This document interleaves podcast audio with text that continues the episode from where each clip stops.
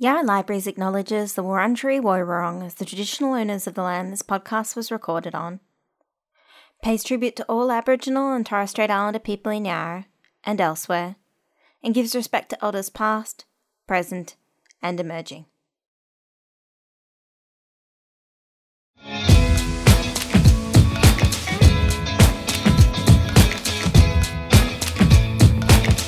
So we're back! During this next stage of restrictions, we'll deliver you regular Short Story Club episodes of the Yarra Libraries podcast. As you'll know, the Short Story Club discusses a short story every meeting, before moving on to their other recommendations. In this episode, Connor and Tegan discuss the activist potential of science fiction, dropout culture versus social collectivism, and other questions provoked by Ursula K. Le Guin's The Ones Who Walk Away from Omelas. Then, as usual, they'll move on to their current isolation reading and watching. Now, this discussion is best enjoyed after you've read The Ones Who Walk Away from Omelas, so if you're not familiar with it, press pause, go away, and pick up a collection that includes it, such as Outer Space, Inner Lands. Alternatively, you can search for it by name online. It's in a few different places, including readings on YouTube if someone reading to you is what you're after. When you're done, come back and press play again. Yeah, thanks, Megan. So today uh, we're going to be talking about uh, The Ones Who Walk Away from Omelas, which is a very short, short story by Ursula K. Le Guin. It comes in at about four pages, but in those four pages, it's just packed full of so much interesting stuff and difficult questions. When I was trying to categorize it or explain it to people, I would call it part short story, part thought experiment. One of our participants in this morning's session, uh, Hong, described it as Le Guin creating this description of a painting, which I just cannot stop thinking about now. Um, I think that's a really wonderful way to think about it. So it begins with this gorgeous kind of lush description of the city of Omelas, uh, which is almost, I suppose, a utopic. It's probably as close as you can get to a utopic city to start off with. But as she kind of goes through and takes you through these complexities and uh, I guess kind of beautiful imagery, she's constantly kind of addressing the reader, asking them if they, I suppose, believe this th- this description that she's giving, which in turn builds some really interesting tension, I think. And then eventually the, it is revealed, I suppose, that everything is not as utopic as you uh, would think. So yeah, I went on a real journey with this story and I would really like, yeah, to know, Connor, what your journey looked like through The Ones Who Walk Away from Omelas. What did you, what did you think? Yeah, I really loved this story. I had actually read a rebuttal piece to it before I had read the original source material, so it already felt familiar to me. But I thought it was such an interesting, incredible thought exercise, exactly as as you've put it. But it's still a narrative and it's still compelling and it still tells a story. It doesn't just feel like some kind of absurd, pretentious little exercise in how to have an ethical question, which I think Le Guin pulls off so well, because it does still feel like there's still characters and story in it. I had a sense of foreboding from like the beginning, and I did think that potentially this was going to go sour. I don't know if that's because of the way that we've been trained to read stories, or if that's just my pessimistic, cynical side coming out again and not really believing that this wonderful, perfect society could really be all that perfect. And I guess in the end it wasn't. But I really found that the ethical questions that are raised in this story are so, so, so relevant to like today. I I think they're so relevant to everything that we still deal with. Um, this story was written quite a while ago, and I think it could still be taking place today, right now. Mm, I totally agree, and I'm I'm glad that you brought up the idea that, that you, or the feeling that you you were expecting something to go wrong, because I felt exactly the same. And it's very interesting in this story though, because Le Guin calls you out for that about halfway through. She directly kind of asks you or talks about like why stories, we, we expect stories to be about pain and, and, and suffering, and why that is kind of lauded, I guess, as like high art. And those those questions are just, I found so compelling and interesting. And it was that point where the sh- story kind of shifted for me. And I realized that it was not quite what I was expecting. There's this line, uh, it goes, "The trouble is we have a bad habit encouraged by pedants and sophisticates of considering happiness as something rather stupid." Yeah, that line really knocked the wind out of me for its content, I guess. And also, yeah, just because it was the first time that it addressed, or it's one of the, around the time where she starts to address you and ask you, kind of call you out for this, like, why do you think that this place cannot exist? And yeah, I was wondering, was there, did you have a shifting point when reading this story as well? Yeah, I think it was um I think it was similar to yours in that I really love the device that Le Guin used of kind of breaking the fourth wall. I love it when she begins to talk to you, the reader. And so, yeah, I think that that is probably the point at which the tone shifted for me. And it's also the point which always delights me in a piece, is that's when I really remembered, like actively remembered, that this is a piece that is written by a woman, because it felt very much like this is a call out of uh, pedants and sophisticates, who I think we can agree largely men, uh, who feel that art has to be miserable and it has to be tortured and it has to come from a place of pain, and that happiness is saccharine and sickly and overrated, when really the hardest thing to do in writing is to write happiness that is realistic and to write a happy ending that will still satisfy you without giving you that overly sickly, sweet feeling. But it's still happy. There's just there's just absolutely nothing wrong with making your characters happy, and I think it's harder to do than making them miserable. So yeah, I really I really loved that she kind of pulled that out. It really made me think about why I so expect in every piece of media that I consume that something will go wrong, because it doesn't always have to. No, that's so true. Yeah, I that idea of it being so much more difficult to write a happy ending. Yeah, I've it's true. I've I've tried to do it, and it's I I don't know if I've always succeeded, but it's it's a lot harder work. You really have to think about what happiness is and how to describe it in a or to how to create it in a way that still feels real. It's so much easier. And I I was wondering if it's a kind of self-fulfilling prophecy of, like, it's easier because we expect it and it just keeps going, like, around and around, kind of like a, a little hamster in a wheel, I suppose. Yeah, I love that she, you can, yes, you can definitely kind of tell that she's she's having a bit of a stab at the kind of cult of the the tortured artist, and the who are predominantly male, as, as you correctly identified. I also think perhaps she's having a bit of a go at the way that literary fiction is kind of upheld or favoured over genre fiction, in terms of looking at these, like, big ideas and and complex questions. And I'm so interested in, like, the way that she writes science fiction and fantasy, and how she uses these genres to tackle some some of the biggest questions of, like, of her time, and, like, as you correctly said, things that we are still dealing with today. And yeah, I wondered if you had any thoughts on, like, this kind of idea of science fiction and how it can be used to kind of explore these huge things that we're dealing with in our own worlds and societies. Yeah, absolutely. This was probably my favourite thought that came out of this story, because I, so I'm more of a genre reader than I am a literary fiction reader. I will read literary fiction, but it's not my go-to. It's not necessarily always the viewpoint from which I particularly want to see the world.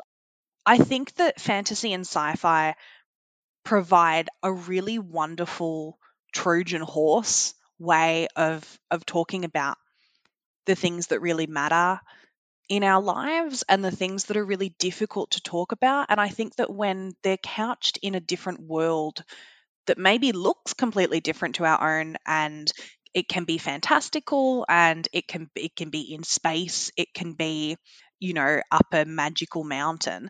I think once you take those issues and you place them in a different landscape that doesn't look like our day-to-day lives, it provides a much easier jumping off point for people to start thinking about issues like race and gender and homophobia and all of the things that we still very much deal with. And for me, I felt that um, Omelas was an exploration of class. That's really the one that, that came to mind for me. I think it is deliberately broad so that it can be up to your own interpretation of what you you find that the child represents. But for me, it was about class, and it was about what we give up in order to maintain our own position in society. And I think that putting it in this context of a completely separate world to our own is really clever, because it does allow for a certain amount of detachment. And with that detachment, it means that you don't bristle as easily, and it maybe allows for a little more introspection than reading a piece of nonfiction about our world in this way would.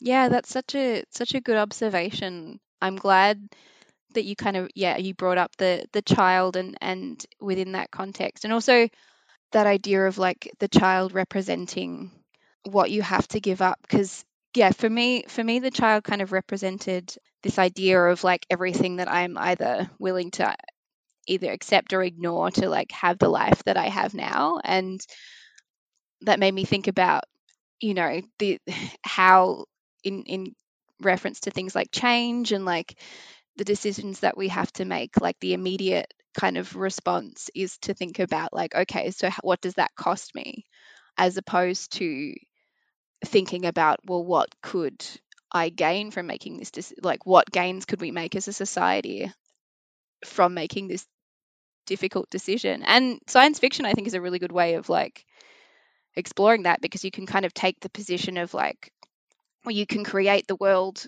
You can, you can imagine the gains, I suppose. Like, that's a really kind of great ex- and I think that's what Le Guin does, is she like takes these ideas and like looks at them from another side. I think perhaps a kind of, not where Le Guin falls down, but where she kind of shows the the kind of time that she's writing from is this kind of binary that she gives of choosing to stay and accepting that the your happiness is is dependent on the child suffering, or walking away. For me, I was kind of I was kind of hoping or kind of looking for a, a, I guess a third option, an option that didn't predicate on staying but ignoring the child suffering, I suppose. And uh, that story, the story that you mentioned at the beginning that you read before this one, the companion story, which I also read later. So thank you for that recommendation. It was it helped really contextualize this thing that I was looking for. The story is called uh, The Ones Who Stay and Fight by uh, N K Jemisin. And it kind of showed this third option, or this third space, where people stay, but they choose to try and create this kind of society that does not depend on one child suffering, I suppose. So yeah, I was yeah curious to know your thoughts on on how you felt about the the binary of, of the staying and the and the and the leaving that Le Guin sets up in this, this this experiment. I thought it was a really interesting binary, because within the so within the confines of this thought experiment, you do only have two choices, and I felt exactly the same as you in that I wanted a third choice, uh, and I felt that a third choice would have been truer to the person that I really hope that I am, which is a person that would stay within that society but revolutionize and fight back against the injustice and the society's boot on the neck of the child, which is how I like to see myself in life anyway. But within Le Guin's story, the only choice is stay and ignore, or leave on your own principles. And I like to think that within that world I would leave, but you never, I mean, you never really know unless you're placed in that particular situation. But I was so pleased to have had the Jemisin piece, because while she created a world that is just as dark, I feel, as Le Guin's, because it is a world in which there is still murder, and it's pretty much a fascist society that she has created. It provided more of an opportunity to stay and fix the world that we have, rather than walk away and give up and create your own little enclave away from the millions of other people that still have to exist in this twisted world. So yeah, I definitely think that the binary was an interesting viewpoint, but I found it a lot more meaningful reading it with Jemison's rebuttal piece. Even though it was still a pretty awful, dark society, it felt more hopeful than Le Guin's. Yeah, I think it's really, it really, that story really opens up the conversation around the responsibility that you have to society to kind of try and make things better Uh, for the people that you share the world with. And yeah, I, I come back to this idea. I think the binary that Le Guin explores is kind of indicative of, I suppose, the time that she was writing from. I think this pub this was published around, it wasn't like the early seventies, and there was a huge kind of where there was a huge kind of movement of dropping out and like moving away from society and all of that kind of stuff that was happening around the war at the time, and and that like that also comes through a bit. She does mention quite a bit about uh, kind of the lack of war and, and weapons and stuff in this story. But yeah, I, I agree. I really love the two stories together. I think they really benefit from being read, and I think they really offer each other some really, really great jumping off points and really interesting ideas, and yeah, really helped me conceptualize the thing that I felt was missing from the Le Guin story. Yeah, I completely agree. I think you've really hit the nail on the head there, because I think what you get out of the Jemisin piece more so than the Le Guin is a sense of collectivism. And even if it's not a particularly nice society, it is a collective society. And I think that in Jemisin's world, which I believe was called Um-Helat, you get more of a sense of obligation to one another, because everybody in that society is working together to ensure that the perfection of it stays. I think your insight around when this was written as well in terms of the anti-war movement is is really, really interesting. I've thought a lot about it, because I do think that it is a very particular place and time in history that that she was writing from. And I think that there's still a lot of relevance in that today, but I do think that it has become trendier and more individualist and has lost a lot of that collective nature to opt out of certain aspects of society. And I think there is a lot of inherent privilege in opting out of parts of society.